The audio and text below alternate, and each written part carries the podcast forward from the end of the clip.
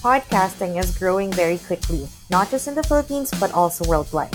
There's a whole lot of voices out there, and we, as podcasters, need to stay informed in order to stay relevant. The best way to do that is with data, and the best way to get it all in one place is Podmetrics, your one stop shop for all your podcast data needs. Podmetrics aggregates data from Anchor, Spotify, Chartable, Facebook Live, and YouTube in order to show you the real picture of how your show is doing. And when you know your show, you can grow your show. The best part is it's absolutely free. Sign up now at podmetrics.co and don't forget to use the referral code PODCAST. Podmetrics, the only analytics you'll ever need for your podcast.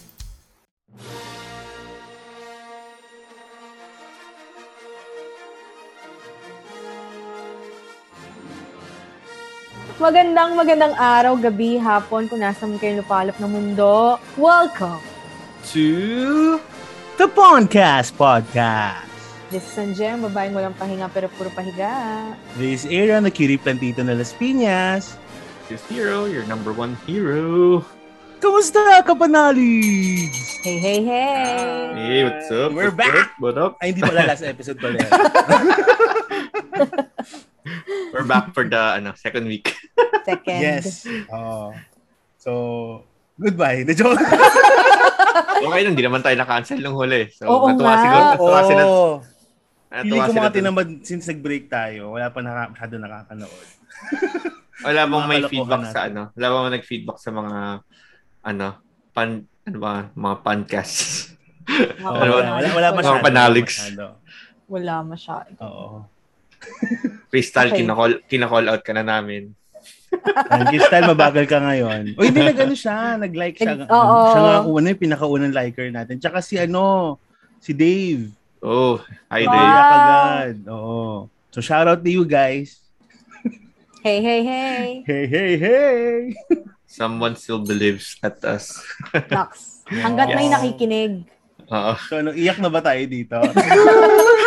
Kaya alam ko ang podcast pang spread ng joy eh. Ba't tayo mag-iiyakan dito? Di ba legs? Charot. Yan. At dahil gusto namin mag-spread ng joy, And legs. and next, doon na tayo sa I like I it. like it. Oh, Ah. Giling-giling. Giling. Giling-giling. Giling. Horror. Uy! Horror kasi ako. na. Ah, horror ba? Oo nga. Ba't parang, sorry ah, hindi ko feeling pagka-Halloween ngayon. Out mo na si Kuya Will. Actually, di- parang wala nga masyadong hype. Oo. Bagay. wal- walang ano, walang mga multo nagsisilabasan ngayon. Wag, wag Baka tinamad sila. Si Ed. Kalu- si Ed Kaluwag lang ang ano pa rin, consistent Ay, consistent Every siya. year. every year. May nakita ako eh sa kum- ano sa Facebook para may ano na may episode sila sa kay Ah. MJS. Nox. Meron. Ay, totoo? Meron Naku, na naman. natin Pa- parang parang parang meron ako nakita. Hindi ko tinignan. eh. nakita ko lang siya, may hawak na naman siya ng ganun. Yung bell niya? Yung bell kaya. Oo. Anyway, so Yan. I like it on top. So Speaking what's of? Ed Kaluwag, yan, syempre, naluluwagan tayo kapag nag-aasawa, di ba? Wow. So, ang I like it on top natin ay top three couple goals. So, mga real life couple to.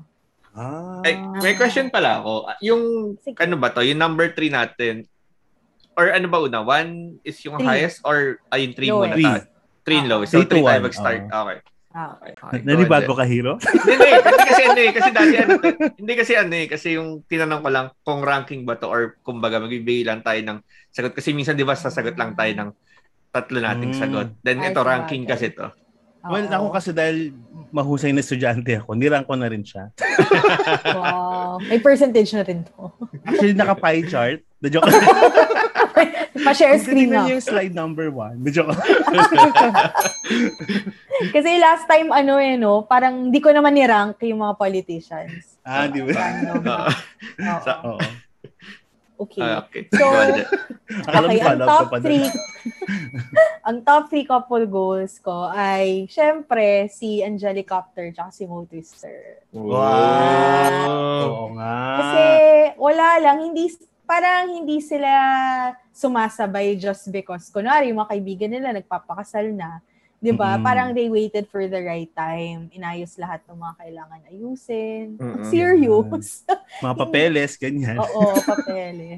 Oo. Pero hindi kasi nakakatuwa sila. Yung parang hindi sila yung yung ordinary couple na makikita mong sweet-sweetan, parate, kailangan mag-set sila ng example. Hindi, kasi Mm. parang sobrang real silang tao. Na kung bastos ako, bastos ako, ganito kami mag-usap. Tsaka hindi sila yung couple kung nakikinig kayo ng podcast sila.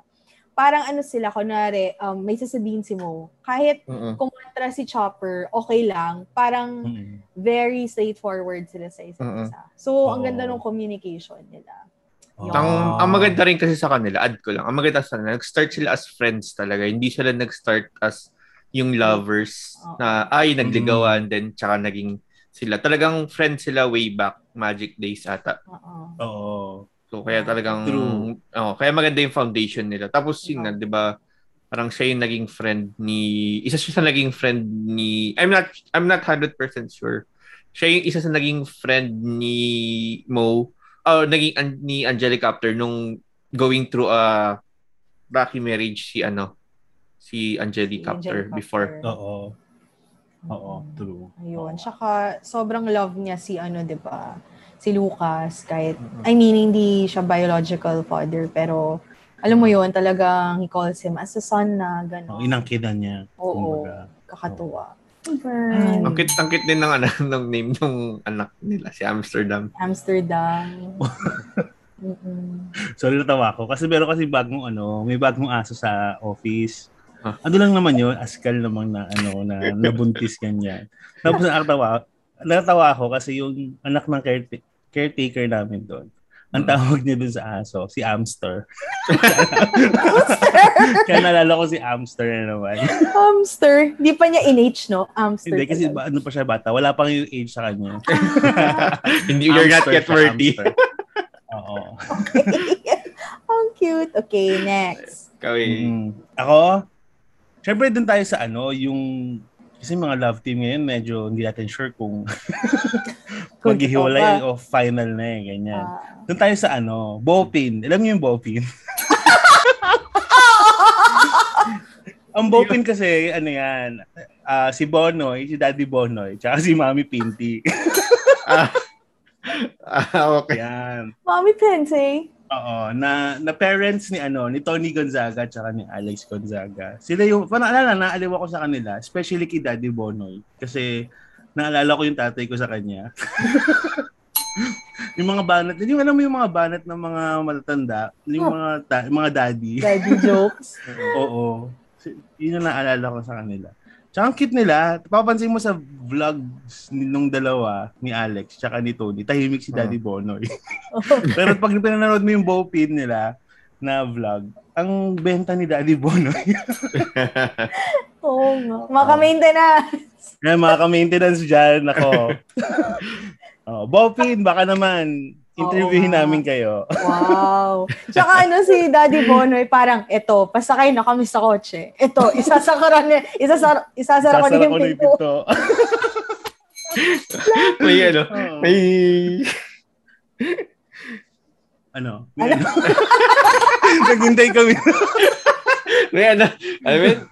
Ano, limutan ko yung term. Basta kinikwento yung bawat move.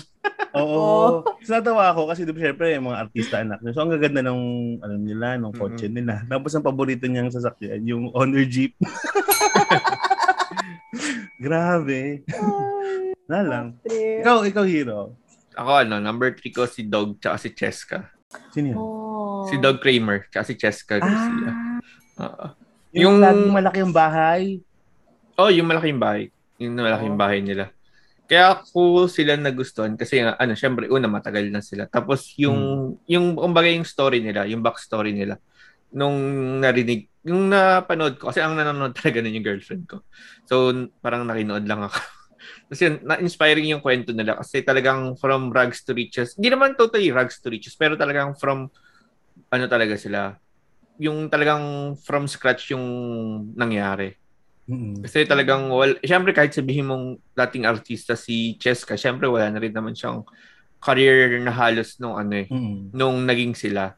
Mm. Oo. So talagang, ano sila, talagang yung mga, paano sila nag-budget, Tapos paano yung mga decision making nila, ano yung mga sinacrifice nila. Mm. Tapos ano, talagang may mga leap of faith silang ginawa na nung time na parang ah lumalaki yung pamilya natin, di tayo pwede sa ganito. So yun, bumili silang bahay. Talagang kinento nila kung paano. Hanggang sa yun nga, naka, mas sobrang ganda na ng bahay nila ngayon. Actually, actually nakaka-inspire nga sila kasi napanood ko yung ano eh, nung lumipat sila ng bagong bahay nila Ah, last year. Na ano, na pinakita nila yung unang house na Mm. tinirhan nila together, ganyan. Parang sobrang liit, sobrang townhouse. Townhouse lang na. Oo. Tapos ngayon, sobrang mansion na yung bahay nila na parang Mm-mm. nakaka-inggit in a sense na parang ang galing. Mm. Parang yung memories nila together, di ba? Mm. All throughout. Tapos uh, ano nila, pinipitch nila center God sa relationship nyo. Oh, Ganun. Kaya, kaya gan naging gano'n na lang rin sila. Ayun, ikaw, Anja.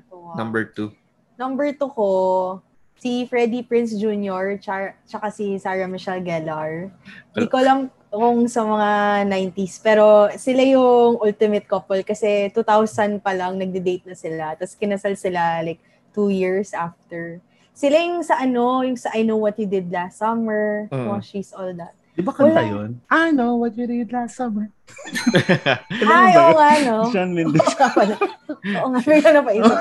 sa Scooby-Doo, Oo, sa Scooby-Doo, si Ah, si, okay. si Freddie Prince. Oo. Oh, hindi ko hindi ko kasi generation yan eh. Ah, okay, medyo- sorry. Miley, Miley Cyrus ka na pala, no? Oo, Jonas. oo. Ayun. Buti hindi pa naging Ariana Grande, no? Oo. Actually, mga close to that. Masyado nang halata, eh, eh. ah, ganun. Yung Miley Ayun. Cyrus, ano pa eh. Tapos, ano, ang cute nila. Kasi, di ba, sino mag-aakala na sa showbiz na parang gano'n na sila katagal for almost two, de- two decades na or more. Tapos yung Mm. unang, ang story kasi nila, parang meron silang mutual friend. Parang Mm. naman sila artista, so may mutual friend na mag-meet dapat sila sa restaurant. Tapos na-delay yung flight ng friend nila. Tapos pinush pa rin Oh. nila yung date na restaurant. Tapos nakakato ang comment ni Freddie Prince kay Sarah kasi usually pag kayo lang mag-prim and proper yung girl. Pero hindi, ito si Atembang talaga kakain siya ng, yun, alam mo yun, yung parang, Steak. Oh. oo, na sobrang daming kinakain. Kaya, Oo. tas hanggang ngayon, they always celebrate yung, pumupunta sila sa same restaurant every year to celebrate. Oh. Wala nakakatuwa. Uy, Ayun for a, ano ah, for a princess ah, ang galing ah. Ha? Princess, princess yan, di ba si Sarah? Nag-load ako, wait lang. medyo, medyo nag-load din ako. Parang, ha? Ah, hindi ba? Kaya Prince naman yung pang, si Freddie Prince, ang napangasa niya si Yeah. Princess. Royalty, Ah, di ba? Yeah, true ano, oh my God, ang sipag. Okay, your turn. Akala ko sabi ni Anja, Freddy, Freddy Aguilar. Yung Go. ano niya, Couple goals. couple goals. Minor. Minor pa rin ba siya? Yung babae? Siguro, siguro na. Hindi na. Ilang years ago na yun. eh. Mm. Major na. Okay. So, a- ako, top 2 ko naman, si Nico Bolsico, tsaka si Solet. Oh. Kasi parang saya nila. Parang wala silang problema. Although, alam syempre, behind the cam, meron naman yan. Pero wala lang, ang saya nila. Lalo na, naaliw kasi ako sa kanilang dalawa. Ang nag- una nag-introduce sa akin yan, si Ina. Ah. Na, lagi dahil dun sa ano nila, yung Bullied Husband Club. Oh. Ang daming ganun kasi ni ano ni Ah. Nico. Nico. So lalo nakakaaliw sila. Parang saya nila together. Paborito ko din yung dishwashing eh. Yung sa Ano sponge. Ah, hindi ko alam 'yun. Ano meron? Ano meron? ano meron? Kwento mo, kwento mo. yung Dami ano, kasi yung, eh. y- yung kasi 'di ba, kuno parang nagrereklamo na si Nico na I'm tired of doing this. I'm tired Ah. of doing this. As uh, as syempre nagulat si Solon. Ano sinasabi? What are you what what are you saying? No, I'm tired of using this sponge. Oo. Iniwan. Akala, akala ni Sole na ano. Nagrereklamo sa siya, uh, nagrereklamo ng ano, ng tag ito, ng pag-dishwash si ano, nag-ala niya Ah. nagrereklamo ng pag-dishwash si si Nico.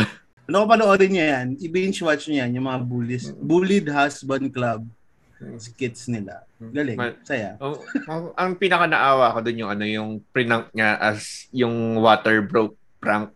Kasi ang sakit noon nung nadulas talaga si ano. Si Solen. Hindi si ano, si, si Nico. Nico. Oo, Ah. nadulas siya. Ang gusto ko kasi yung ano eh, meron, although hindi na to bullied husband club, ano na, parang meron siyang sabon, sinapchap ni Nico, tapos mukha siyang ano, cheese. Sinilagyan Ah. niya ng olive oil, kanya Oh pinakain. Pinakain niya kay Solen? Len, kay Erwan, tsaka iba niyang staff. oh my God. Kasi, Oo. Grabe. Ikaw, Hiro. Ano, ah yung number two, number two ko si ano, si Pierce Brosnan at si Kelly Shea Smith. Hmm. Si Pierce, ayun. Kasi yung kaya sila yung number two ko kasi yung na- nag-stick pa rin kasi 'di ba syempre sa, sa America or sa usually sa US kapag nag-iba na yung katawan ng partner mo, maghahanap ka. True. Ah, lalo na yung wife niya from parang yung pong mga figure ng mga US ah tawag ito, international contestant yung mga ganun, yung mga pang Miss Universe yung katawan ng asawa niya. Then Hmm. biglang lumobo nung tumagal. Oh. So hindi naman siya umalis. Basta may is- isang story na sinabi si Pierce Brosnan ba't di niya ini- iniwan yung asawa niya kahit syempre Pierce Brosnan yun, di ba? Oo, gwapo. Yung height pa nung ano niya, height, parang height pa rin ng career niya nung time na yun. Yeah, parang Mm. nag-stick siya. Hindi naman, ayun, kasi hindi naman syempre yung body yung pinakasalan niya, yung tao naman kasi. Oh. So, yun. Oh, that's so sweet. So, yun, yun lang. Kaya, kasi ma-inspire ka na talagang true changes. Siya, kasi, hindi, lalo na hindi normal sa Amerika yung tumatagal ng ganun. Mm. So, yun. Ah, ang sweet. Oo, ang sweet. Ikaw. Top what? Top Andyan. one ko, si Troy Montero and Aubrey Miles. Ay, Bukod, grabe. bukod sa super crush ko si Aubrey Miles, girl Oo. crush ko ah, as in solid. Oh. Parang nung una ko sila makita, sabi ko, syempre papaisip ko magtatagal ba? Kasi syempre una nagsisexy si Aubrey, si Troy Oo. din, 'di ba? So parang feeling mo kakayanin kaya nila yung relationship. Kasi sobrang hot nila pareho na Mm-mm. parang Troy can get any girl naman, si Aubrey then can get any guy. Pero wala nakakatuwa na parang, oh my gosh, sila pa rin. Tapos So, parang happy same din, rin. oo, same din kay Chopper tsaka kay Mo, kasi syempre, Hmm. big sa akin yung ano eh. Yung pag may anak ka sa una, tapos tatanggapin ka, o Mm. nakakatuwa na parang, alam mo yon anak-anakan na din ni Troy yung anak ni Aubrey dun. Sa- Mm. Parang hindi na rin iba dun sa mga anak talaga nilang nung nagpakasal sila. So, Oh. Sila din medyo kailan lang din nagpakasal eh. Nag, matagal na rin sila nagde-date. Alam ko mga 2000s din. So, Mm. sila yung couple na ano eh, we don't give shit. Parang, di ba nagpo-post sila minsan ng mga sexy-sexy, tapos nagnunude pa sila sa mga resort. So, wala, nakakatuwa na parang hindi nila kailangan mag, kunwari, Mm-mm. na mabait Mm. sila or something. Ayun, super, Oo. ano pa, hot pa. Kaya, couple Tsaka yung- talaga. Tsaka yung vibes na wala silang dapat ipaano, protektahan sa kanila, sa image nila kasi sila na yun. Parang gano'n. Yung ganong vibes na come what may. Oo. Oo, ang cute. Oo, kakatuwa. AA. Top one, si V tsaka si Kong. Mm. Kasi ano eh, gusto ko yung aspect ng relationship nila na parang si Kong may sariling thing, si V may sariling thing. Tapos, syempre, pag career, todo support ang isa't isa. Parang gano'n, na parang nagwo-work sila well. Mm. Tsaka parang happy yun nga, parang happy-go-lucky lang, lang din sila. Mm-mm. Parang ang saya lang. Ang saya. Oh. Kong Kong TV to, tama Ah, ba? si Kong TV. Oo, si Kong Kong TV. TV. Oo, si Kong tsaka si V. Mm. Ang Baka naman. story nila. eh. Ang cute ng story nila. eh. Ano ba siya, Oo. fan? Siya ba yung fan? Oo, fan, nagsimula? fan lang siya ni Kong Oh, dati. Cool. Grabe no. Crush niya si Kong. Okay. Crush daw si Kong. Pero ano, at least yung ka- hindi tumitingin si Kong sa itsura. Oo. I mean, Uy, oo, pas- wa- may itsura na din naman si V. Oh, hindi, Hindi, na nga lang siya yung common na itsura na, Oo. Oo. 'di ba, yung parang laging hot, laging Mm. Mm. Hindi, ibig sabihin kasi, di ba, syempre, hindi naman yung itsura ni V dati plus size si V dati, di ba? So, Mm. at least hindi, ano, andun na tayo na hindi naman ganun rin kapogian si Pong Kong. Pero syempre, hindi naman na, talaga pogi si Kong. medyo inaano ko, may wina, medyo wina-water down ko na onti. ah, ganun ba? Hindi, pero yun nga, parang hindi naman conventional Filipino na pogi si Kong, ma- ano, malakas yung sense of humor. Tapos, yun nga, na hindi niya, kasi syempre, di ba, pag ganun, mas maraming babae ka makakakot. Hindi, parang wala kang narinig ng mga kalokohan ni Kong. Mm, true. Mm. Hi. Nako, sana wag sila mag-break. sila na lang yung matagal na YouTuber dito sa Pinas na couple na Oh. masaya. Ayun. Ikaw, hero. Si ano, ako si Blake Lively at si Ryan Reynolds. Oo, oo, Oo, nga. oh, nako. Gosh. ang reason, is, sim, ang sobrang simple lang ng reason ko kasi kaya nilang roast yung isa't isa nang walang naiinis. Oo, Yes. so panalo ka. Oo, solid sila. Oo nga. Solid sila, my God. Yun, Ay, yun yung reason. Kasi parang dahil na sila pa yung nag-aasaran sa social media. Oo. Oo. Wala, Oo nga, no. Naisip.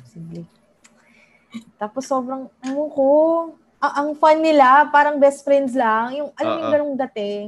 Mm. Ay. Ang social ng mga ano nyo. I like it. Ako puro Pinoy na pansin ko. Ano naman eh, may foreigner naman doon. si Oh, Nico. si Nico. Yun lang. Nag-iisa si Nico. Si Nico. Ay, oo nga. Oh. Ayun. Yan.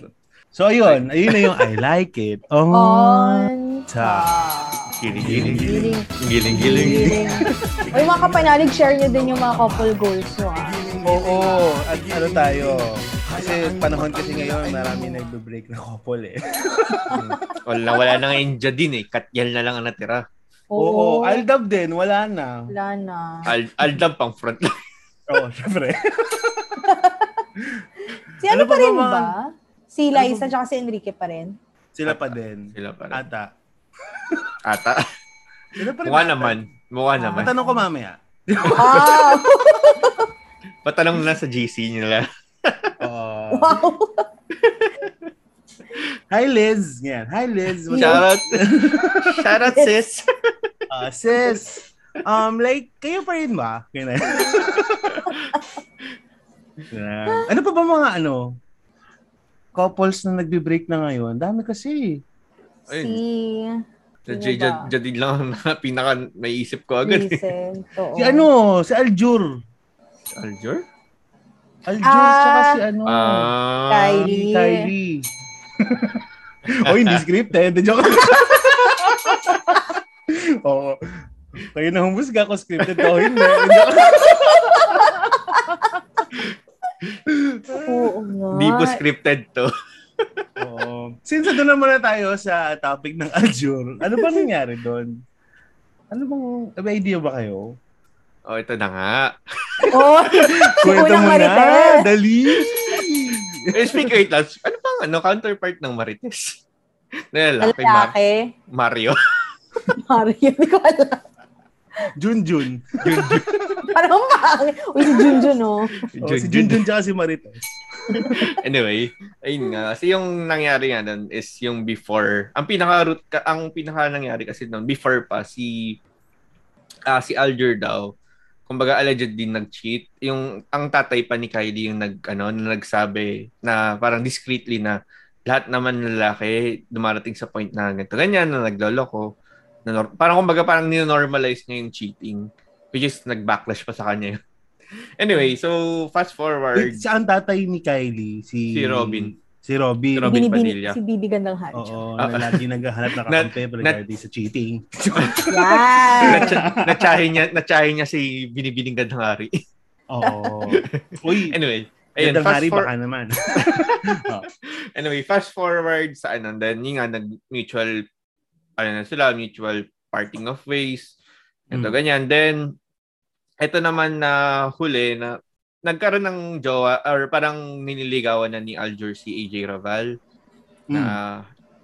yun yung timeline. Niligawan na ni, ni, ni Aljur si AJ Raval which is na-link pa or parang nagkaroon pa ng chismis na ah, si AJ yung reason ba't naghiwalay si Mhm. Kylie tsaka si ano or siya yung babae before. Eh, which is Ah. nung time na yun, hindi pa naman ganong kasikat si AJ Oo. nung nung pumutok yung issue nila. And then eto na and then ano na nga parang hin- hinahayaan lang nila yung mga feedback or yung mga allegation.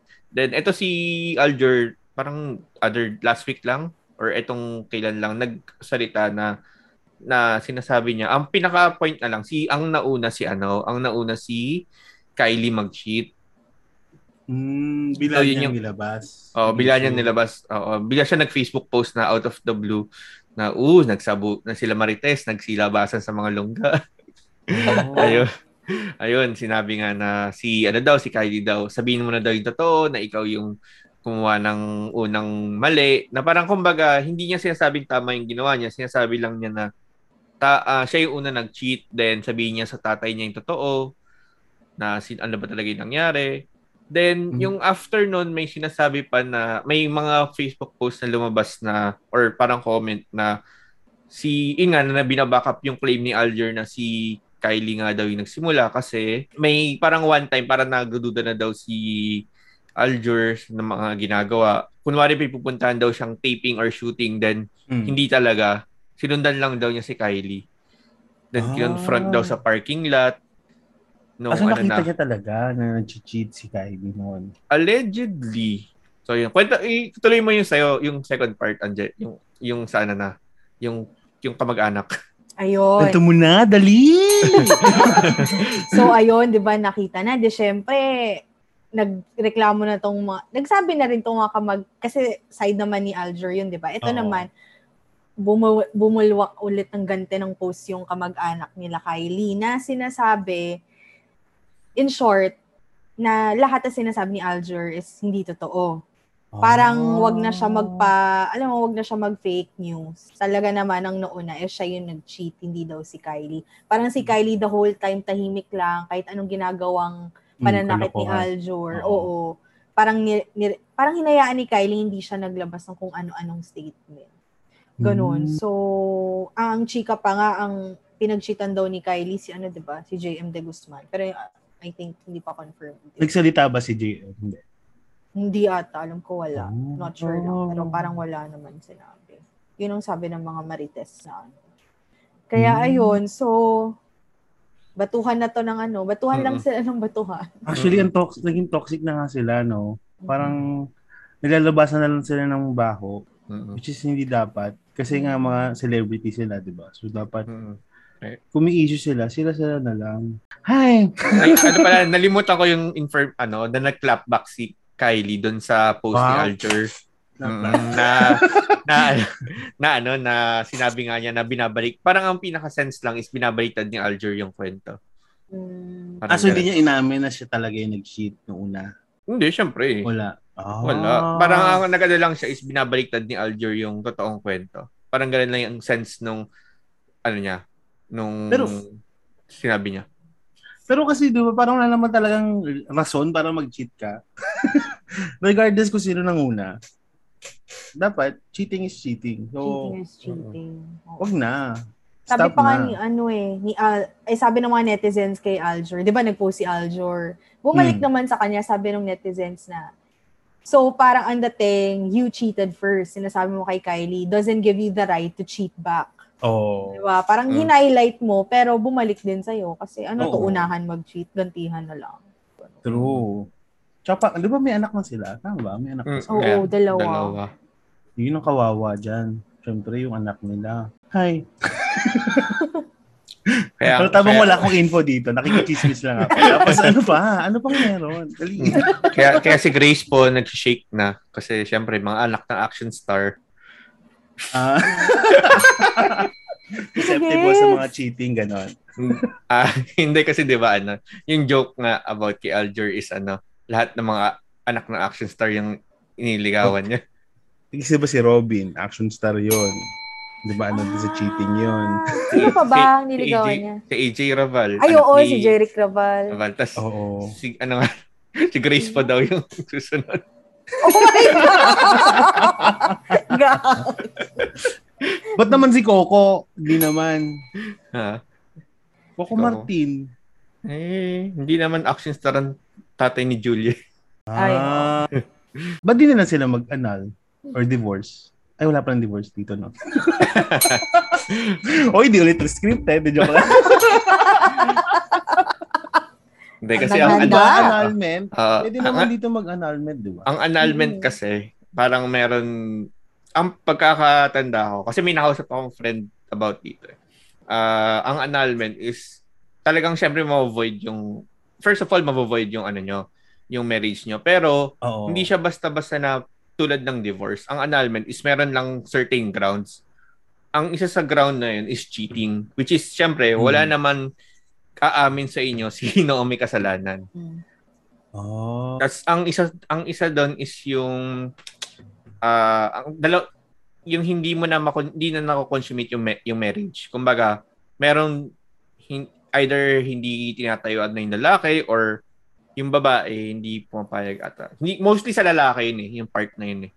Na hin- hindi hindi na siya ano, parang dis- dysfunctional na yung sex life. Wag ano lang ah, wag niyo kung sakali mo may call out sa akin.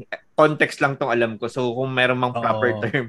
Better kung may mag Oo. ano, may mag-comment and Oo. mag ano sa atin na Uh, ano ba yung mga clauses. ah, ah, then yung isa is alam ko is yung in- insanity or parang insanity. Then may isa pa pala yung hindi alam, kumbaga niloko siya na before Oh. ng marriage. Kumbaga binudol-budol kumbaga. Oo, Ah, pinangakuan isa is- na hindi ah. naman totoo. Parang Oo. Hindi ko sure ano yung grounds eh. Pero parang nabudol-budol ang dating na hindi ka aware sa kumbaga hindi aware sa ano sa marriage kumbaga ganun. Parang baga na, Oh. naloko. Yun kaya kaya Oh. 'di ba yung kay ano kay Chris hindi ko alam ano yung plinid nila but sila na anal ni James yun.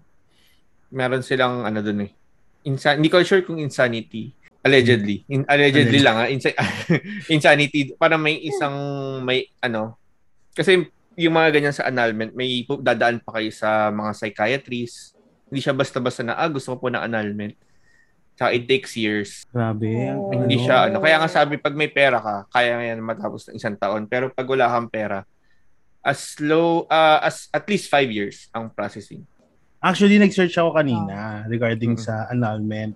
Mm-mm. Search ko ba kung magkano ba usually ang annulment?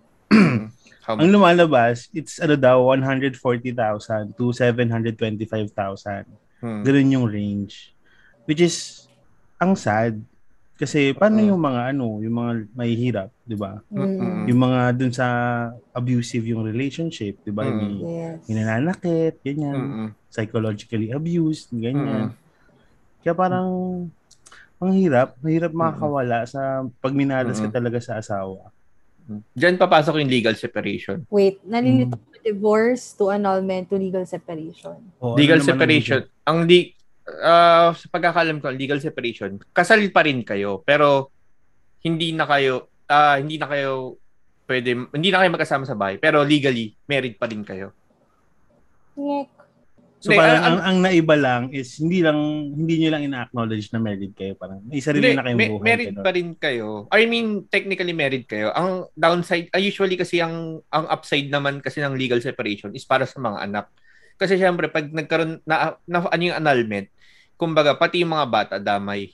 Pag legal separation lang, as in, kasal pa rin kayo on paper, pero ano kayo, on your own lives na kayo. Pero kailangan, kung sustento ka pa rin sa mga bata. Ah. Ah, okay. So if kunyari, like divorce, Divorce kasi, mawawala yung rights ko din sa anak ko. hindi, depende, lang. depend yung base sa alam ko sa Amerika, ang sa divorce naman kasi is hiwalay kayo legally pero diyan Oo. papasok ngayon meron kasi silang tinatawag na ah ano ba yun? I forgot the term. Pero meron pang child support. Hindi, hindi. Meron pa. Oh, yun. Child depende kasi sa ano eh. May child support pa yan. Ah, child Tapos kung gusto mo ng co-parenting kayo, kung Oo. yung full custody, then shared custody, may mga ganun na agreement yan. Mm. Tapos Mm. meron pa na al- alimony. Yon, alimony kasi kung yung tinatawag nilang alimony is yung gusto bibigyan mo ng monthly support yung ex-wife mo. Mm. Hindi yung bata, yung wife. Hindi, hiwalay pa yon, hiwalay pa yung child support. Ah. So kaya nga yung kaya nga yung hindi kaya doon nagag sa Amerika kaya nagkakaroon sila ng prenup dahil ang ginagawa nga minsan para kumbaga protection nyo sa isa't isa or Mm. kung siguro mayaman yung lalaki, is gold digger yung babae. Kung sakaling Oo. mag-divorce man kayo, lahat ng ng property mo before the marriage is still yours after the marriage. Kasi Oo. kapag nangyari na, pag wala kayong prenup, all your property will be uh, conjugal property. Whether you Mm. purchase it before the marriage or during Or the af- marriage. Oo. Kaya 'di ba sa Amerika, divorce lang ng divorce kasi usually ganyan pag walang Mhm. prenup. Talagang nakikinabang. Oo. Ang babae. Ah, oo. True. Kaya kahit Oo. ilang kasal gawin nila, alam Oo. mo talaga. Tsaka kahit nga yung alam ko yung ano eh, citizenship. Kasi nanood din kasi ako ng 90 Days Fiancé. Alam niyo yun? Mm. Diba after nila magpakasal, so syempre yung asawa, eh magiging citizen na ng US. Ganun. Mm. Kaya usually, uh, para after a month or something, ganyan, magdi-divorce na sila. Para lang, Ah, kasi para nga, for the paper. oh, for the paper lang kasi nagpakasal. Para Mm. maging citizen. God, no. Citizen na bagad? Hindi ba parang green card lang? Or parang ano gano'n. lang? Ah, okay. Hindi, Oo. never tried it kasi na magpakasal eh. parang gano'n. So mga nakakaalam dyan mga kapanaligs. Mm. Kapanaligs ay sabihan nyo kami kasi hindi kami maalam sa mga ganito. Oo nga. Di pa kami kasal. Oo. Mm. So kailangan pala, marami tayong factors na kailangan isipin before Mm. magpakasal. Mm-mm. Oo, kasi gra- yung babayaran mo. di ba? Yung Oo, babayaran mo sa kasal. babayaran Oo. mo sa annulment mo. Tapos, Mm-mm. ano pa lang, kaya kaya nag-skyrocket ng 700 yung ano, yung sin- nakita mong figure kanina kasi legal fees, ah, Mm. doctor fees, mga mga ganun Oo. kasi yon True. Kaya nag-skyrocket yun ng ganun. Pero ano pala, so parang since mahirap makatakas sa isang marriage, so dapat meron tayong criteria. Nag-agree ba kayo? Meron, kayong ta- meron tayong criteria for marriage. Ano ba yung mga yung parang signs na hinahanap mo para mas masabi mo sa sarili mo na, ah, okay, so with this person, okay ako magpakasal. kailangan, eh, sa akin to ah, kailangan Oo. maka-Diyos, mapagmahal sa tao, sa kapwa. Yun talaga Ah. sa akin. Kasi, di ba, the rest will follow eh. Kung talagang mahal niya kapwa niya, it would, or, or yung God, talagang love ka din niya, love mga anak mo, hindi siya gagawa ng kung anong makakasakit sa ibang tao. Mm. Parang dun pa lang makikita ko na yung ugali niya. Pangalawa, siguro kailangan wais sa buhay. Mm. Street smart. Hindi naman kailangan book smart, pero at least may knowledge din. Yung ganun. Mm. Marunong dumiskarte. Kasi di ba for, ano yun, for richer or for poor, poorer. So kahit maghirap Mm, kami, kung wais siya dumiskarte, makakabangon kami. Di ba? Pangatlo, Mm. kailangan nakakatayo. Ang kailangan mahaba. Ang Pasensya. yeah. Eh, tsaka stable. I mean, sa akin naman, hindi ko naman kailangan na CEO ka ng kumpanya or what. Basta yung you daily, you earn daily, you have investments, 'di ba? Okay na 'yun. Basta mabubuhay ka tatlong beses kakain sa isa. Ay, apat pala kasi kakainin niyo yung isa't isa. So, Nice. ayun. Paano pag Sesame Street Smart? Okay lang. ba? Oo. Bebe. Ay, nako. Pero agree ako doon. Kailangan financially stable. Especially sa panahon ngayon. Kasi parang ang hirap na kung isa sa isa sa isa sa party ng relationship eh hindi. Parang hindi marunong mag-ipon, hindi parang Mm-mm. dadagdagan lang ng problema nung ikakasal, 'di ba? Pag hindi financially stable ang isa't isa. Parang ang hirap. Ako naman din personally, ano yun, sorry, hirap. Hindi, sabi ko ikaw AA. Sabi ko sa ikaw AA sa'yo. Ah, hin- parehas kami hindi financially stable. hindi kasi kami, marami kami pinagagastusan na so, mga insurance, mga ganyan. So parang for the future din naman. Kaya Mm. so far, wala kami kasi binabayaran namin yung future. Mm. So in short, gusto ko na mag-time travel. Para ma-enjoy naman namin yung ginastos namin, di ba? Mm. Kaya, tsaka ako naman, isa sa mga criteria ko, career. Ayoko nung, ito personal lang to ha, hindi naman ako ano. Pero ayoko nung isa lang yung nagtatrabaho. Mm. Gusto, lalo na kasi talaga sa panahon ngayon, ang hirap ng isa lang ang, mabu- ang bubuhay. 'Di ba? Parang ang mahal ng gastusin, ang mahal ng ang mahal ng everything, 'di ba? Parang hangga't maaari kung kaya, dapat both parties nagtatrabaho. Tsaka ang hirap kasi nung pag walang trabaho yung isa, kunyari ako, yung asawa, yung mapapangasawa ko walang trabaho. Parang mawawalan siya ng mundo. Mm. So ang mangyayari, ang gagawin niyang mundo, syempre, kung ano meron siya, which is ako, syempre yung, yung family namin. Parang every time na uuwi kami, or kaya mga, yung mga, yung aloneness, mawawala yung aloneness, di ba? Na yung Mm. sense, ay sorry, yung, yung sense of pagiging ikaw, sorry na, yung sense of pagiging ikaw, mawawala. Oo, kasi parang, syempre, mal, hindi, ah, kawawa din yung, yung babae na mapapangasawa ko if ever. Kasi, wala, parang, eh, ako nga gusto ko nang maging alone eh, di ba? Bilang siya, nandun lang siya, nasa isang sulok lang, di ba? Parang ang pangit. Tsaka ako, ang hinahanap ko din, yung may sense of responsibility, especially sa bahay. Kasi Oh. man, medyo makala din naman ako, pero gusto ko neat, may may pagka-neat din, di ba? Malinis. Gusto ko yung titirhan namin malinis, di ba? So kailangan ako din, marunong din ako mag- maglinis. di ba? Kasi ayun. Kaya kang di maglinis sobrang linis mo, papalinis. Oo, pero gusto ko din, kung naglilinis ako, maglinis din siya. Hindi mo pwede ako lang lagi, di ba? so, tulungan to, di ba? So, Hmm. ayun. Tsaka maalagain. Kasi since maalagain din ako, gusto ko may mag-aalaga din sa akin, which is siya. Oh, Diba? kay inang. Lahat ba ito nakita mo kay Ina? Lahat naman, oo. Especially yung financially stable talaga. eh. Kasi parehas kaming hindi. so yung mga sinabi ko, dapat parehas kaming stable sa lahat. Ah.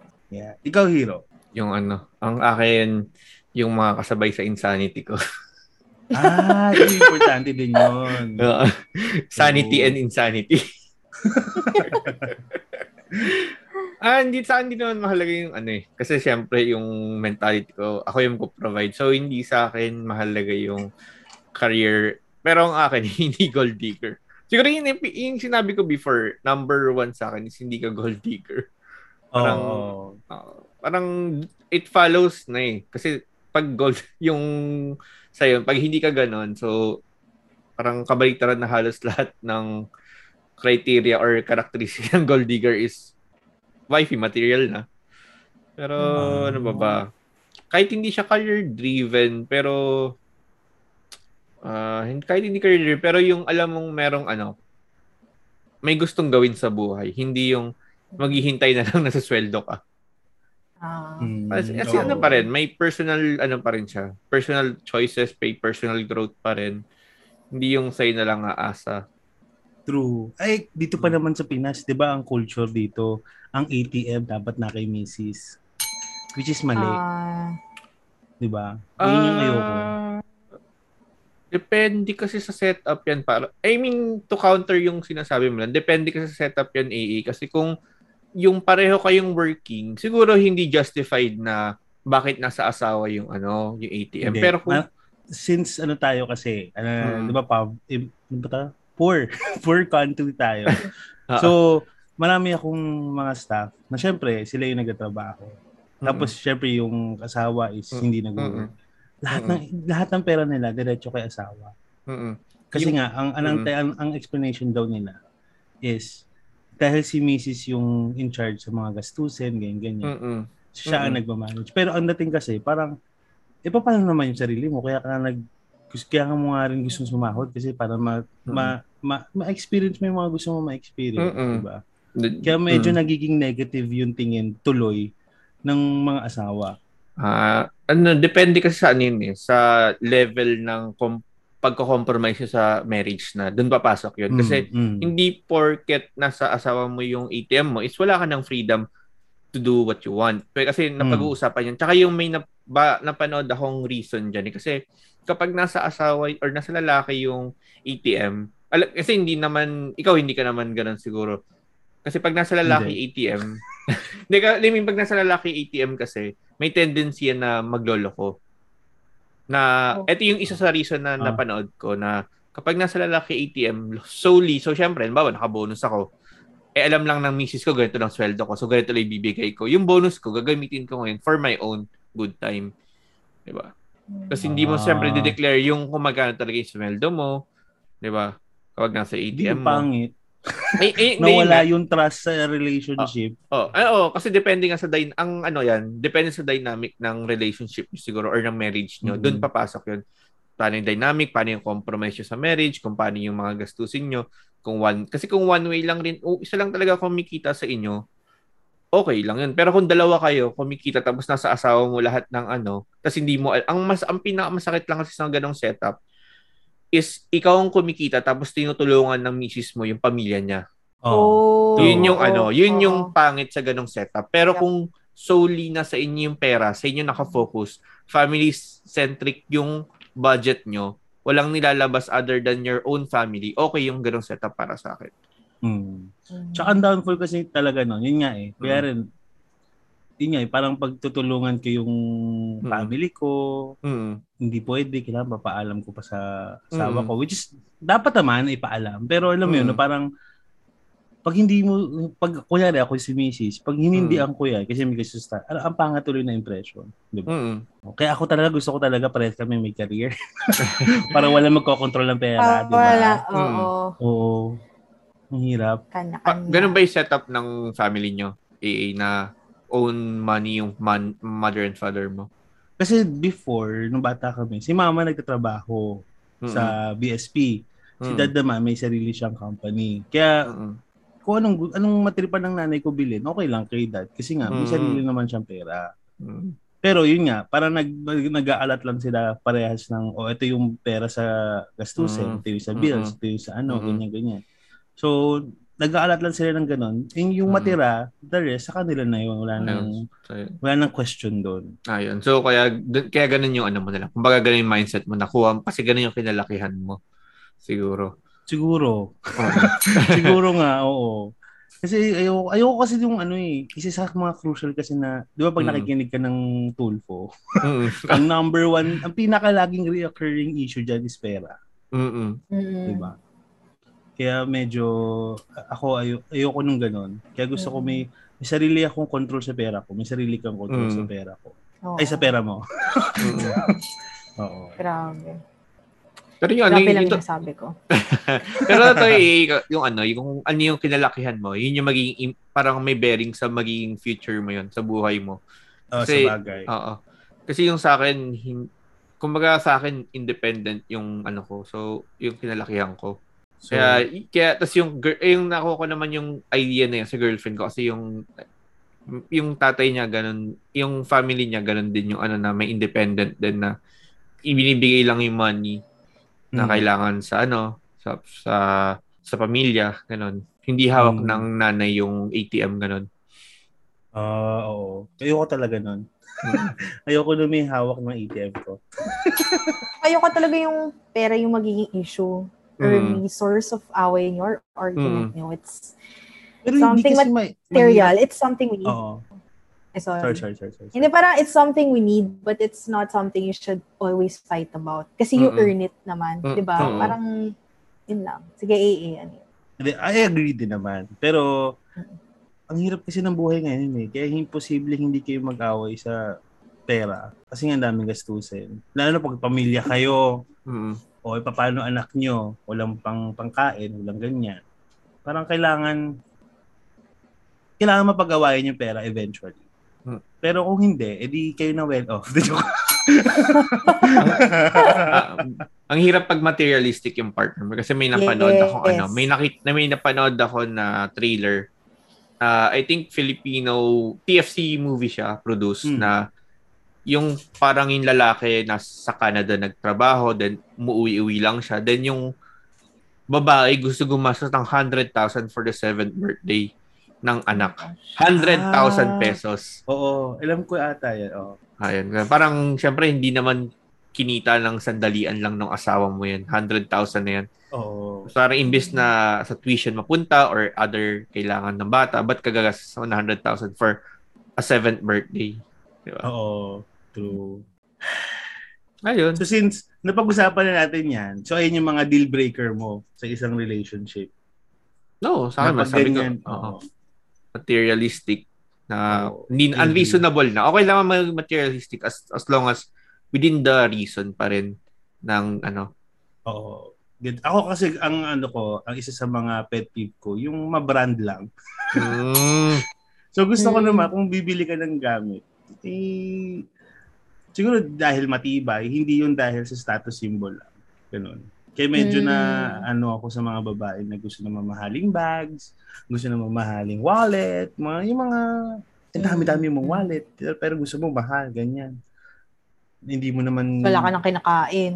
Oo. Kaya yung mga ma-brand na mga Chanel, mga Gucci, mga ganyan, parang medyo, eh, ayo ayoko nung ganon.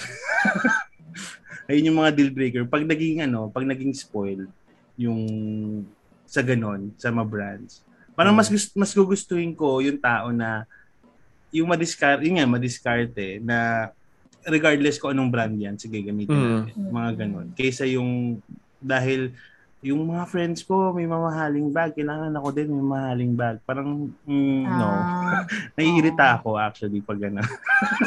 social climber.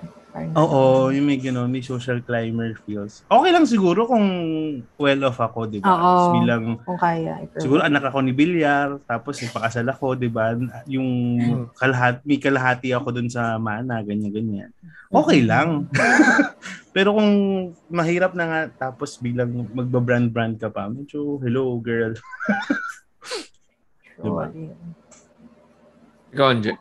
Sa akin naman, ayoko ng taong selfish. Parang Ah. ang ang ang object ang ang ano ko ng selfish, ang perspective ko ng selfish. Syempre alagaan mo sarili mo, pero Mm. to the point na lahat ipagdadamot mo. Kunwari, bumili ako ng maraming cookies, tapos bumili siya ng cookies niya. Parang okay naman kunwari yung chips ahoy, yun yung favorite niya. Hmm. Pero wag yung parang hindi na siya makakabili bukas na hindi niya ipapakain sa'yo. Yung mga ganong simple pa. Simple bagay. O yung, di ba, pag sa kumakain tayo, kunwari dinner, tapos parang ang dami mo na kukunin. Parang feeling niya, lagi siya mauubusan. Di ba? Mm. Parang kumikita ka naman eh. Parang di mo naman ikamamatay na maubusan ka.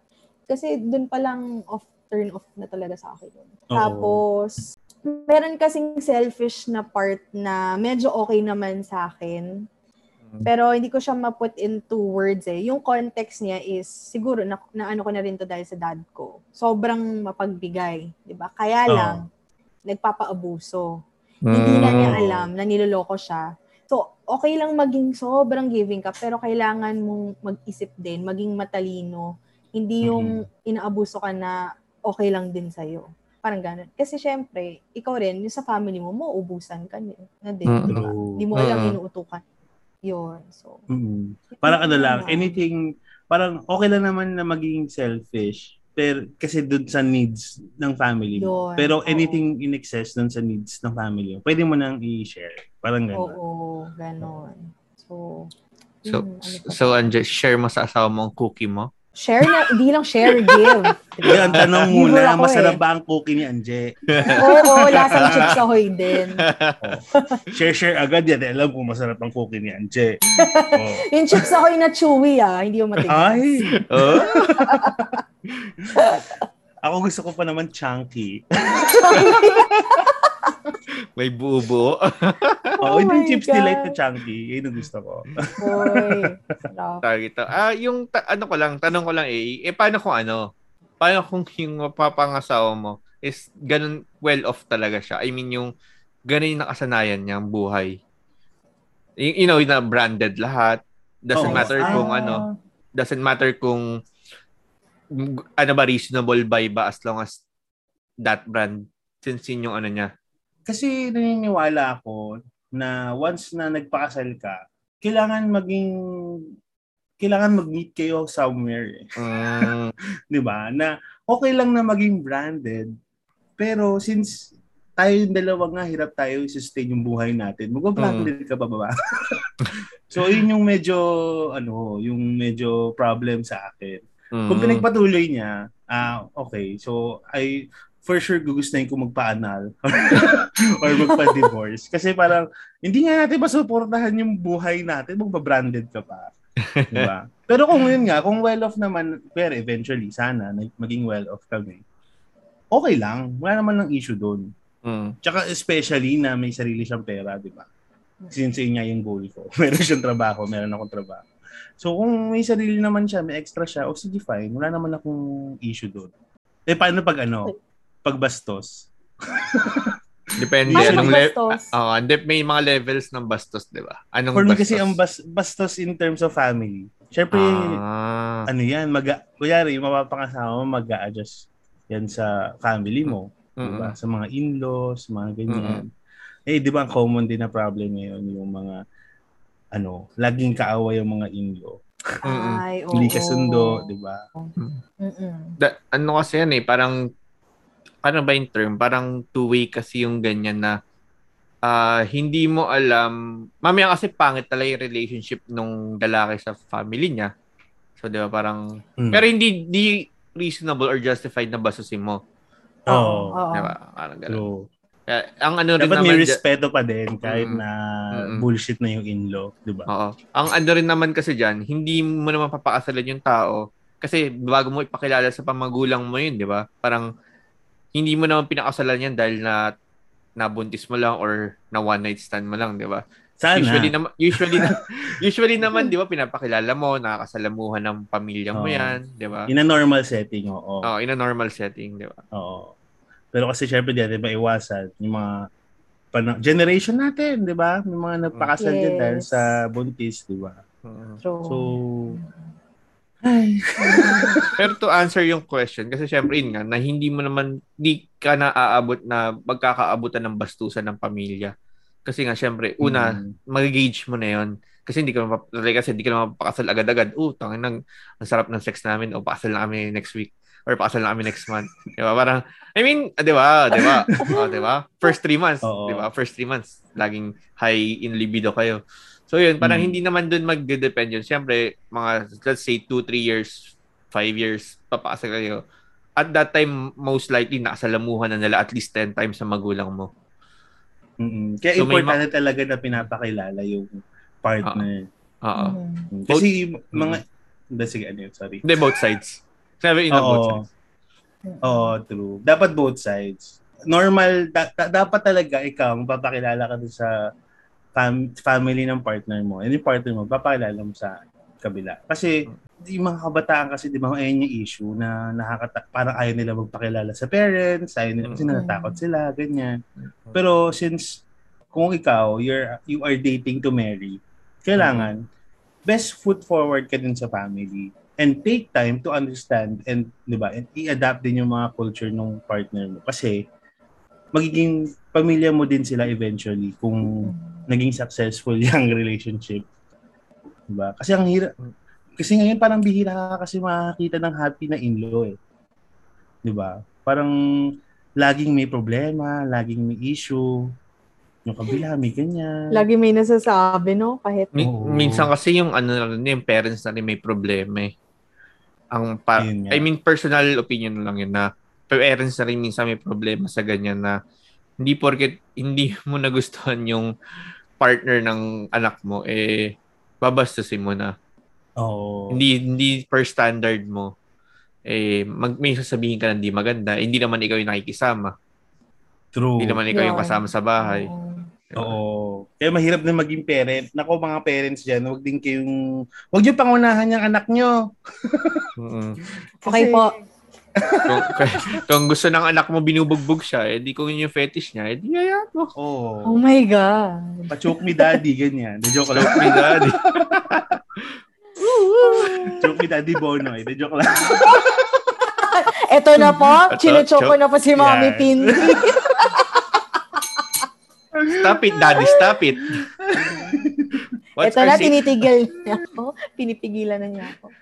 Ay, Oo. nako. Pero ikaw, Andre, ikaw, Oh. yung ano mo doon, sa bastos. Mga deal breaker. Ay, sige, basta. Ah, sa basto. Ano ba? Bastos ako eh. So, hindi. Ah, yun nga. I mean, I mean, agree naman ako sa sinabi ni Hero. Kasi, though, iba kasi ang ano na natin ngayon eh.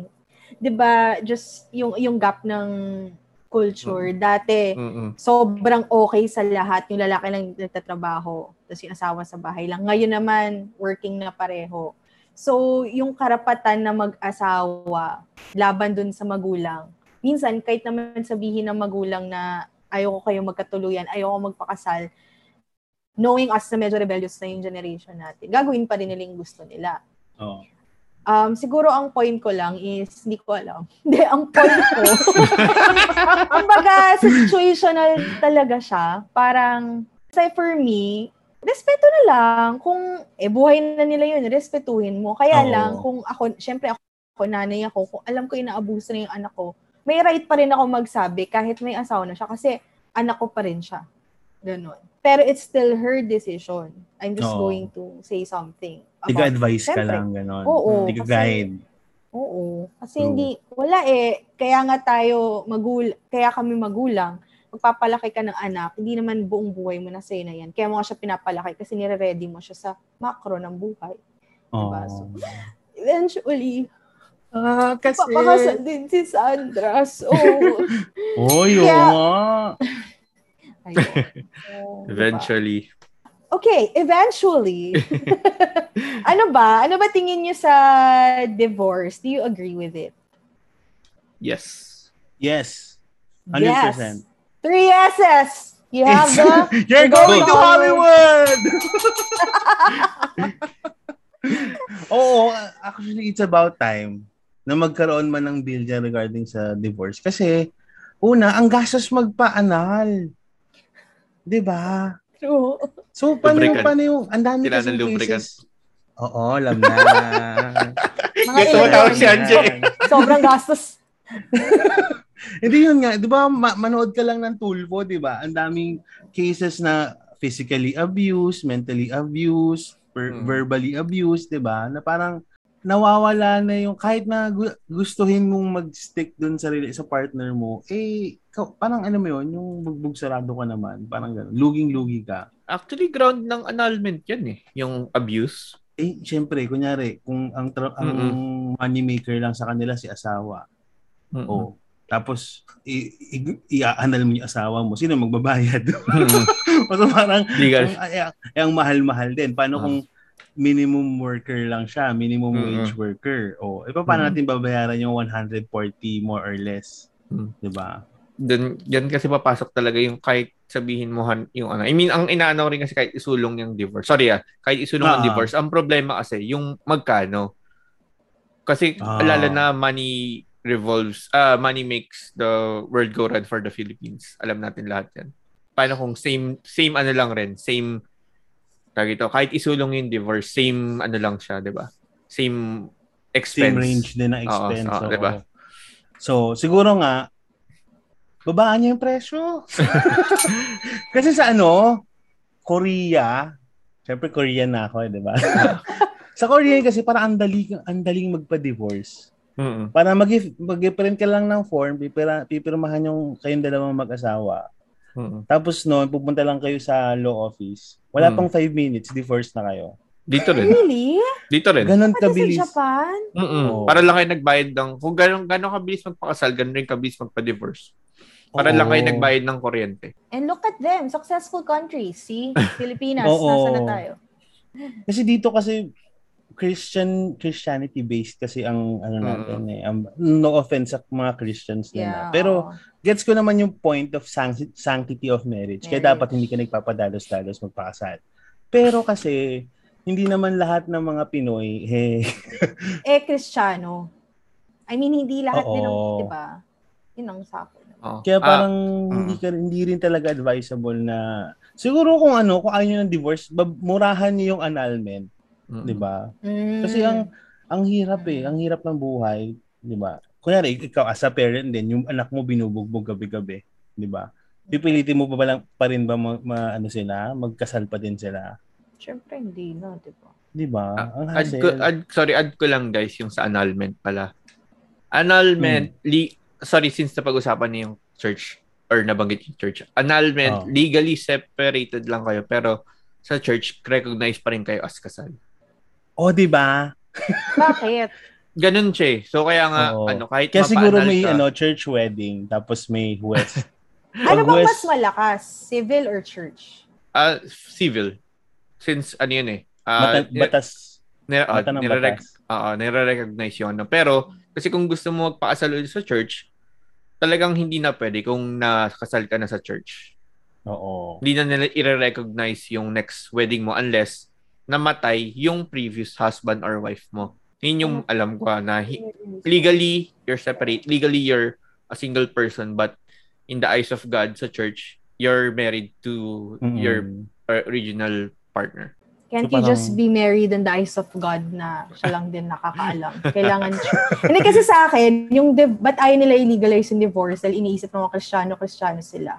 Eh yung kasal tao lang din gumawa, yung divorce tao lang din gumawa. So hindi ba dapat pantay siya?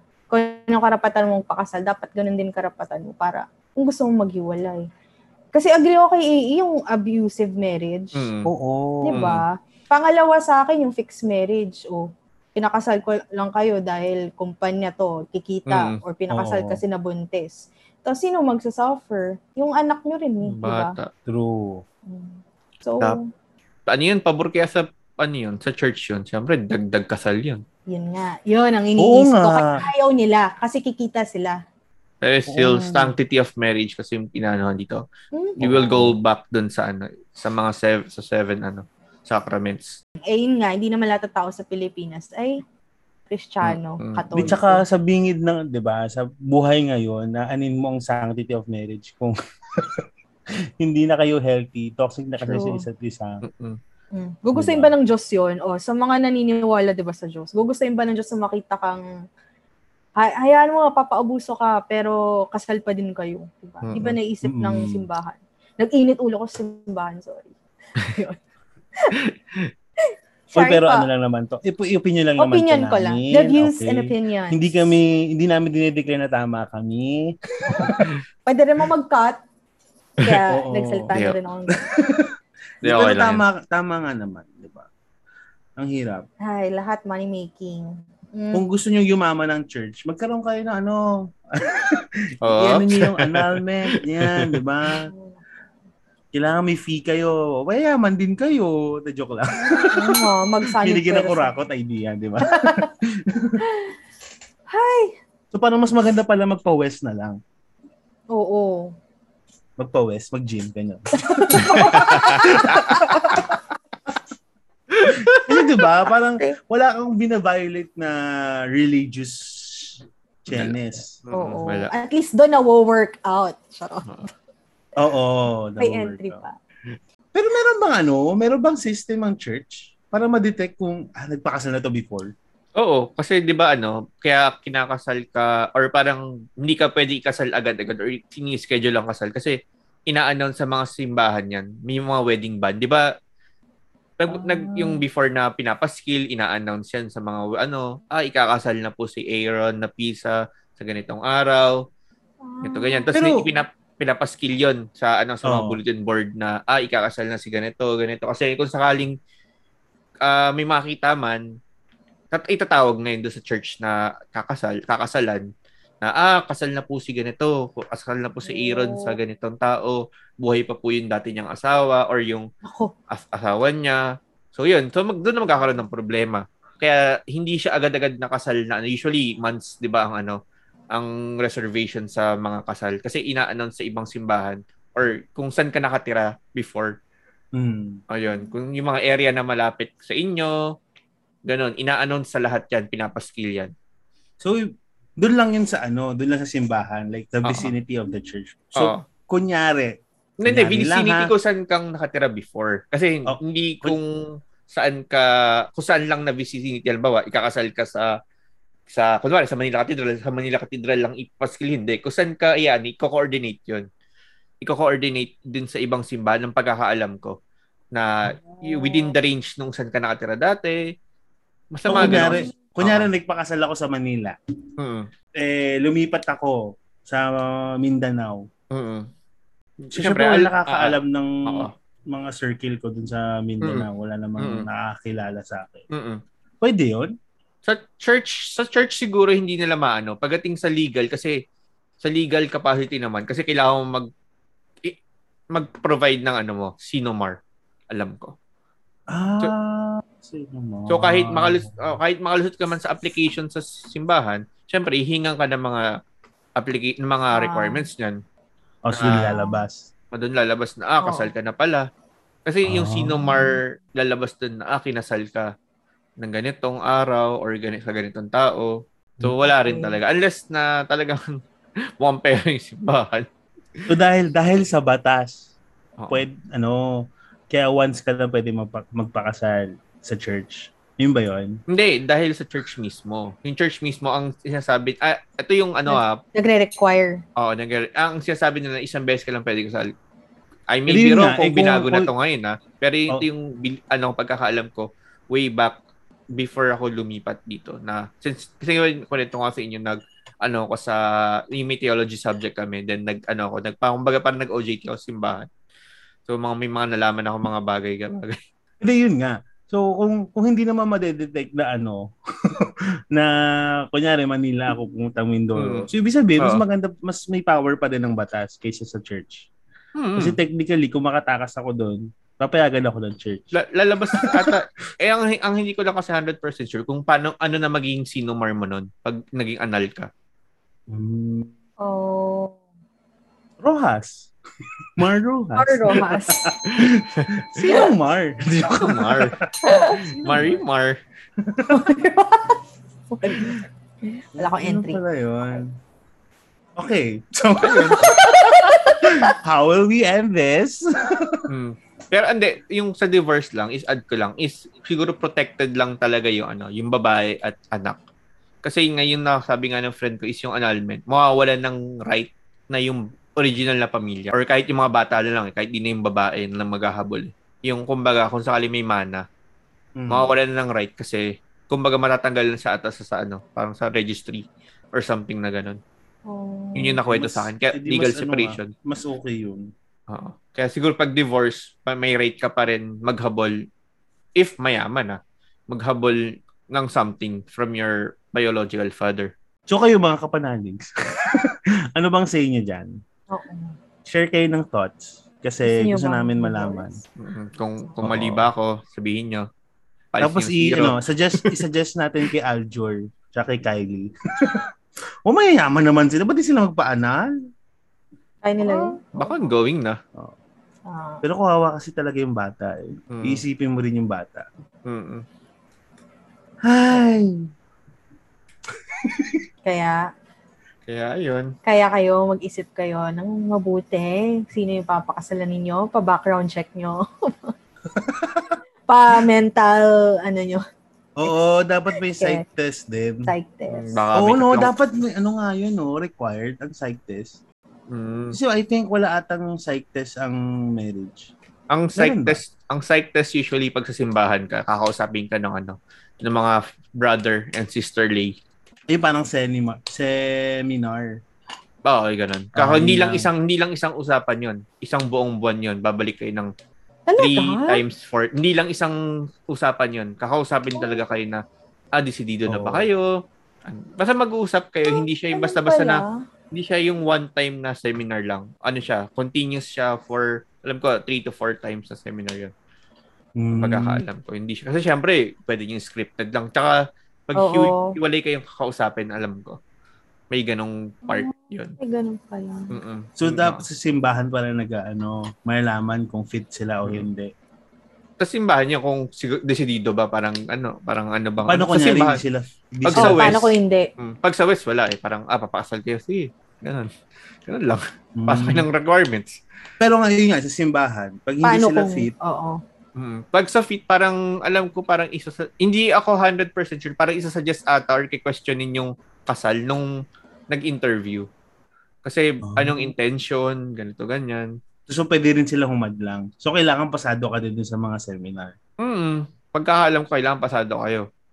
Oh. Ay, ganun pa pala. Kala ko like seminar lang magdi-discuss. Hindi ko alam Hmm, na magtatanong-tanong. mag, parang kakausapin kayo, syempre, mamaya, napipilit, pinilit lang pala si babae, pinilit si Oo. lalaki. Napikot, ganyan. Oo, mga shot, Oo. parang shotgun wedding lang. Ayun yung Oo. mga, ano, talagang kakausapin kayo ng hiwalay, kakausapin kayo magkasama. Tapos kunento rin ng friend ko na kinasal 3 years ago. Ano to, although Christian, kinausap sila nung, ano, pastor.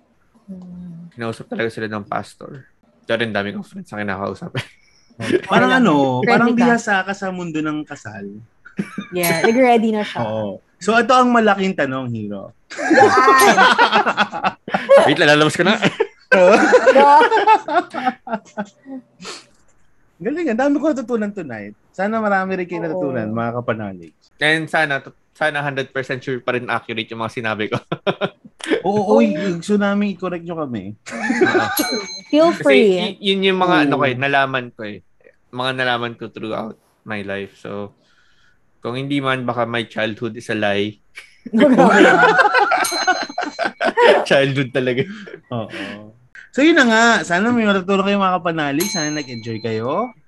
Yon, so sana nga marami kayo natutunan mga kapanaligs. Um, para sa akin naman, di naman natin masasabi kung kailan tayo magpapakasal or what, pero mas maganda nga kung yung relationship nyo ngayon is yun nga, you're dating to marry. Parang dapat kilalanin nyo na mabuti yung pakakasalan nyo. Kasi, syempre may iba naman na biglang nagpapakasal, kung two years dating, hindi na, basta importante yung respeto, yung pagmamahal nandun. Yun yung reason bakit kayo magpapakasal. Kasi syempre, eventually, if it fucks up, divorce, annulment, kung magkaka-divorce man lang tayo, di ba? Tsaka, ano ba, um, sa mga nag enjoy pa ngayon sa buhay nila na hindi pa tapos ang panahon nila ng binata at dalaga, enjoy nyo lang. Kasi mahirap na nag enjoy kayo tapos biglang magde-decide kayo magpakasal. Doon na minsan lalabas yung cheating eh. Kasi mm-hmm. na actually credits to mo, nakuha ko to, ko to kay mo, na parang, kaya halos lahat ng relationships or marriages ngayon, fuck up, fucked up, or nag-cheat is kasi yung mapusok nilang age, which is early 20s to mid-20s, yun yung pwede ka pa rin mag-cheat kahit may asawa ka na. Kasi yung taas na libido mo, yung, yung fun mo nandun. So, I mean, I agree ako doon. Though hindi naman lahat, hindi naman nila lahat. There's a high chance of failing nga lang sa relationship. So maganda talaga pag yung medyo mature-mature na yan, early 30s to mid-30s. Yung iba nga, di ba, late 40s na nagpapakasal. So, tama yung sinasabi ng mga magulang natin dati, kahit ayaw natin sila pakinggan. Ano, at the right age talaga, mo ma-realize lahat ng bagay. So, ayun lamang po. Hero. Hero. Okay. So, ano ba? Ah, uh, tulad nga ng pinag-usapan natin, dun sa mga legal things na oh tama naman tama yung uh, ulit yung mga, yung mga sinabi natin is may ano talaga yon may bearing in society talaga na in terms na yung legality ng mga annulment, legality ng mga legal separation, since wala pa naman divorce, hopefully magkaroon ng divorce soon sa Pinas. Bago kayo pumasok sa isang marriage, isipin nyo muna kung kaya ba hindi lang financially, pati ng situation nyo. Kasi baka kasi minsan pumapasok na lang kayo sa marriage kasi ah, siya yung nakakaintindi sa akin, siya lang yung nag-aalaga sa akin. Di ba? Parang hindi hindi scapegoat ang marriage. hindi hindi ano, hindi escape sa reality ang ang marriage. Ang marriage yan is para masa, magkaroon magbumuo ka ng ano, sarili mong pamilya na ino-nurture mo, imo-mold mo kung hindi ka masaya sa sarili mo, hindi marriage ang sagot na para pasahin ang sarili mo. Ayun. Ayun nga, sabi ni Anja is yung kailangan mo, i-enjoy mo na lahat ng gawin mo. Enjoy mo muna lahat. Uh, if you think na hindi ka pa mature enough sa re- long-term relationship, wala naman masama makipag-play around as long as you're not doing anybody wrong. Ayun lang yung masasabi ko na hindi ko pinopromote ang one night stand, hindi ko pinopromote ang flirting around, messing around. Pero as long as consensual yung mga nangyayari, do it. Ganun lang. Kung yun yung magpapasaya sa'yo eh. And then lastly, yun nga, um, kung magpapaasal ka, do it with the right person. Hindi yung dahil siya lang yung naka-fulfill ng needs or ng wants mo. Kailangan mo rin ma- makita kung mag-grow ba kayo. Hindi mag-grow ka lang. Uh, paano ko simulan? Ayun nga. Uh, I agree din sa sinabi ni Hiro na sabi mo? Na joke lang. Hindi, agree ako sa mga sinabi ni Anje at ni Hiro. Uh, yung mga sinabi namin kanina, hindi naman to yung basis ng isang relationship. Pero ito ay guidelines lamang, di ba, na kailangan mong alamin 'Di ba? Kasi yun nga eh na parang naniniwala ako tulad din sabi ni Anjay kanina na bawat relationship naman iba-iba naman ang wavelengths niyan eh, ba? Pero uh, there are certain aspects talaga na kailangan mong malaman before ka magpakasal. So advice namin, huwag padalos-dalos. ba? Make sure or and make time na kilalanin yung partner mo and yung family din ng partner mo kasi magiging huge chunk yan ng buhay mo once nakasal na kayo. And yun nga, tama din. Yun nga yung sabi ko kanina kaya, na nag-agree ako kay Hero, which is yung hindi scapegoat ang kasal.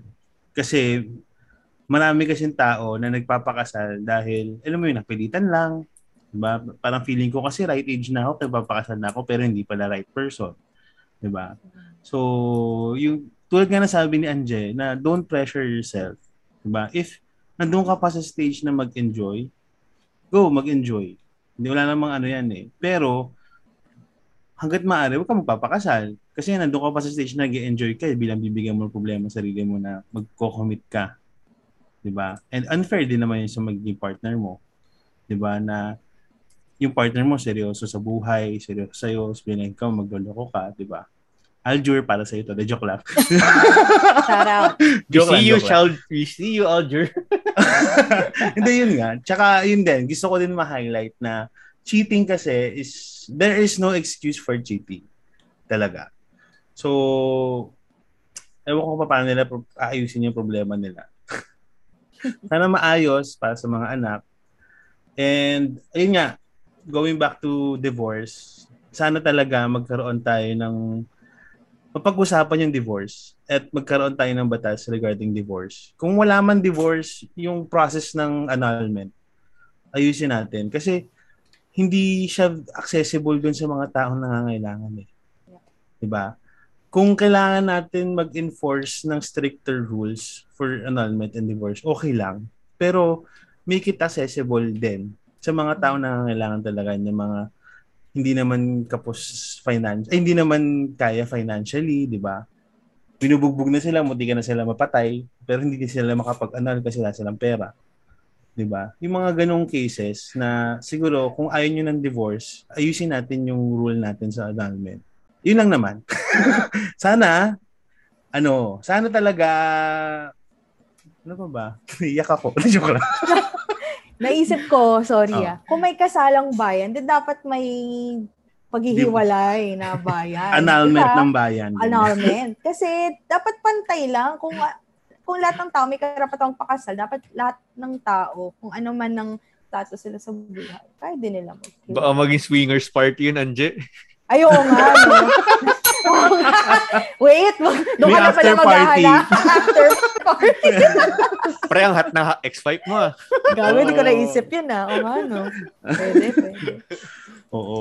So, yun nga, na, o tama din yun. Sana nga may ganun. Hindi man like super advertised na, kasi baka magkaroon ng, baka maging busy ang Pasay, tsaka QC, di ba? Magkalindol. Pero yun nga, ayusin natin, ayusin natin, sana magkaroon tayo ng batas na regarding doon. Kasi ang dami talagang mga cases ng mga taong kapuspalad na abuse na, na hindi nila ma-afford yung annulment. And ayun, sana nag-enjoy kayo mga kapanaligs and we also we would like to say thank you to our sponsors. The joke. Aming mga friends na please support their local businesses. So, Yes. by Sissy, Luigi's Pizza PH, Nikki Cooks, Nameless. Not Foodies. Siyempre, ang Witcha.co. Abangan nyo lang, abangan nyo lang. Oo, may pa ano tayo. ano. May pa giveaway tayo ng Mitcha. And also, Miss Kimi, Oo. umorder ako sa iyo. Kailan dating. Ang dami, ang dami nilang nilang bago. products. True. Oo. Ang dami niyang ano, may mga candles na siya, room sprays. Tapos may yung match. diffusers.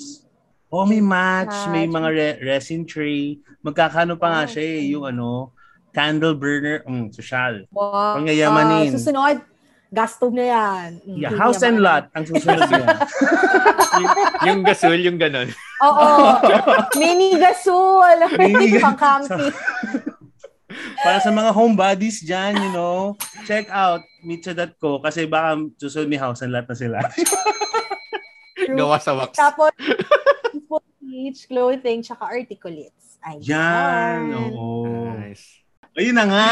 O, doon tayo sa social media natin. Huwag nyo kakalimutan sa YouTube. Punta kayo sa YouTube. Type nyo, The Podcast Podcast.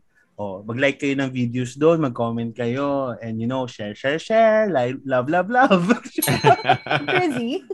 Crazy. Tapos, syempre, huwag natin kakalimutan ng Twitter. Meron tayong Twitter. At Podcast. O, di ba? Ang Dali. Wow. Tapos, meron din tayong Facebook page. May Facebook page ang podcast? What? Descripted, descripted. Di, hindi talaga to scripted. So, punta lang kayo at Podcast Podcast. O, di ba? Ah. Ang ganda. Very innovative. You know, podcast, you the best. The joke lang. So, sa ating mga listening platforms available on podcast, search nyo lang podcast. O, di ba? Napakadali. Anchor, Spotify, Apple Podcast, Google Podcast, at lahat, basta lahat ng pwede nyo pakinggan. Kahit yung mga lata-lata, maririnig nyo kami doon. And if you're also planning to make your own podcast, ay podcast, podcast. um, sa ano yung ano mga referral codes natin on Anchor and also sa Podmetrics. Ano yung gagamitin nilang referral code? Podcast. O, di ba? O, di ba nagulat kayo? Ibang-iba! Super simple. o gusto nyo pa, isa-spell pa namin yung podcast. P-U-N-D-C-A-S-T. Podcast. O, di ba? Wow. O, yan. Yan. At dahil pwede na? dyan, okay na? Wala ba kami nakakalimutan? O, Gcash. Ano Gcash natin? Ay. Ay. Eto na tayo sa... Chok Chok! Chede! Uh, since uh, since napag-usapan naman yung church, i-align ko yung joke. Ang tawag ito. Kasi one time, ano, nakikinig kami ng uh, online mass. Eh, Oh. syempre, hindi naman ako masyado attentive. Tinanong ako ng girlfriend ko, ano, Oh. ano yung homily at sermon ngayon? Ano, syempre, tinesting niya ako, nakinig ako. So, Oh. syempre, ako, confident ako, maangas ako. Bakit di ka ba nakinig? Ba't ako tinatanong mo? Hmm. Eventually, nalaman niya hindi nga ako nakinig. Tapos, Oh. ending, nakinig ulit ako ng sermon. Galing sa kanya. Ay. Nasermonan ka. Meron pa isa. Oy, ready. Oh. Na, na, na, alam ba yun? Ayun, ito si, ano lang kasi ito eh. Hindi, ah, alam niyo ba, sobrang nat, ano, yung mga, mga rappers, mga black rappers, oh. Alam niyo ba, dahil sobrang racist ng mga Pilipino, alam niyo ba para sa atin lahat yon Para sa Pilipino talaga yung kung bakit sila nagsas, nagpapakilala sa umpisa. Okay. 'Di ba? Kasi nga Paano? sobrang racist ng mga Pilipino, 'di ba? Parang sabihin tatanong, "Oh, yung sinong negro 'yon?" 'di ba? Tatanong agad sino yung kumanta. Sinong negro 'yon? Gaganon agad, 'di ba? Oo. Kaya yung nagpapakilala sila sila Lil Wayne, sila Drake, 'di ba? Nagpapakilala sila Oo. sa simula ng joke. Ah, sa simula ng joke. Simula ng kanta. sa simula ng kanta, 'di ba? Oh. Young Money. Ah, Ah, ganun. 'di ba? Yung money Ah, no, Yang 'di ba? hula, baby. Yung mula, Yeah. 'di ba? Yung group, yung group nila, tapos papakilala sila. Oh, Lil Oo. Wayne, gaganon, 'di ba? Ah. Kasi sobrang racist ng mga Pilipino. Ayun. So, so sobrang na-mess up ko yung joke na yun. Nawala na yung punchline. Ayun, natawa na lang kayo.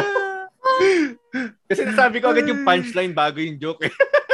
So wait lang, ano yung punchline doon? Kasi dapat sabihin ko dapat yung punchline. Kasi alam niyo bakit nagpapakilala ang mga rappers sa simula ng kanta nila. Kasi para sa Bakit? mga Pilipino yun dahil sa sobrang racist nila. Kasi pag nag, lagi sila na pag nag-uusap, pag di nila nakilala, sinong negro yun? Gaganon, di ba? Sinong negro yung Ah, nagkumanta nun? Oo, sino negro yung kumanta nun? Di ba? Oh, naku, Kaya, kailangan mo kaya, yung yan. kaya, nag- oh, kaya nagpapakilala na yung mga rappers sa simula pala ng kanta, di ba? Oo. Tsaka si Tinashe, di ba? Oo. Ayun, nasa tawa kayo sa, sa pagka-mess up. Mali punch. So bakit Hindi. ulo ko, hero? Hinahanap ko yung punchline. Tumakit din yung ulo ko nung nagkamali ako. eh. Ay, nako. So, yun na nga mga kabanaling. Sana may natutunan kayo. Sana nag-enjoy din kayo this episode. Sana hindi sumakit ulo nyo. At hindi ko pinasakit na ulo. Hindi sumakit ang ulo nyo, ang bewang nyo, hindi kayo naging sex bomb, sex di ba? bomb, sex bomb. Uy, yung sex bomb nagpapakilala din. Oo. Oh. Pa! Ay, Okay. So, yun na nga. yun ah.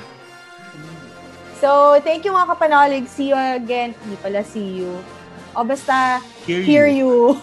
Hindi, pero dapat Listen tayo pinapakinggan. Listen us. Keep safe, be safe, use condom. Be a beacon of positivity and respect. Always choose right kahit masarap ang maling, mga maling bagay. Yeah. Bye, kabanaling! Bye! Bye! Ingat, Ay, ingat. nako, aljur, aljur, aljur. Ano natin?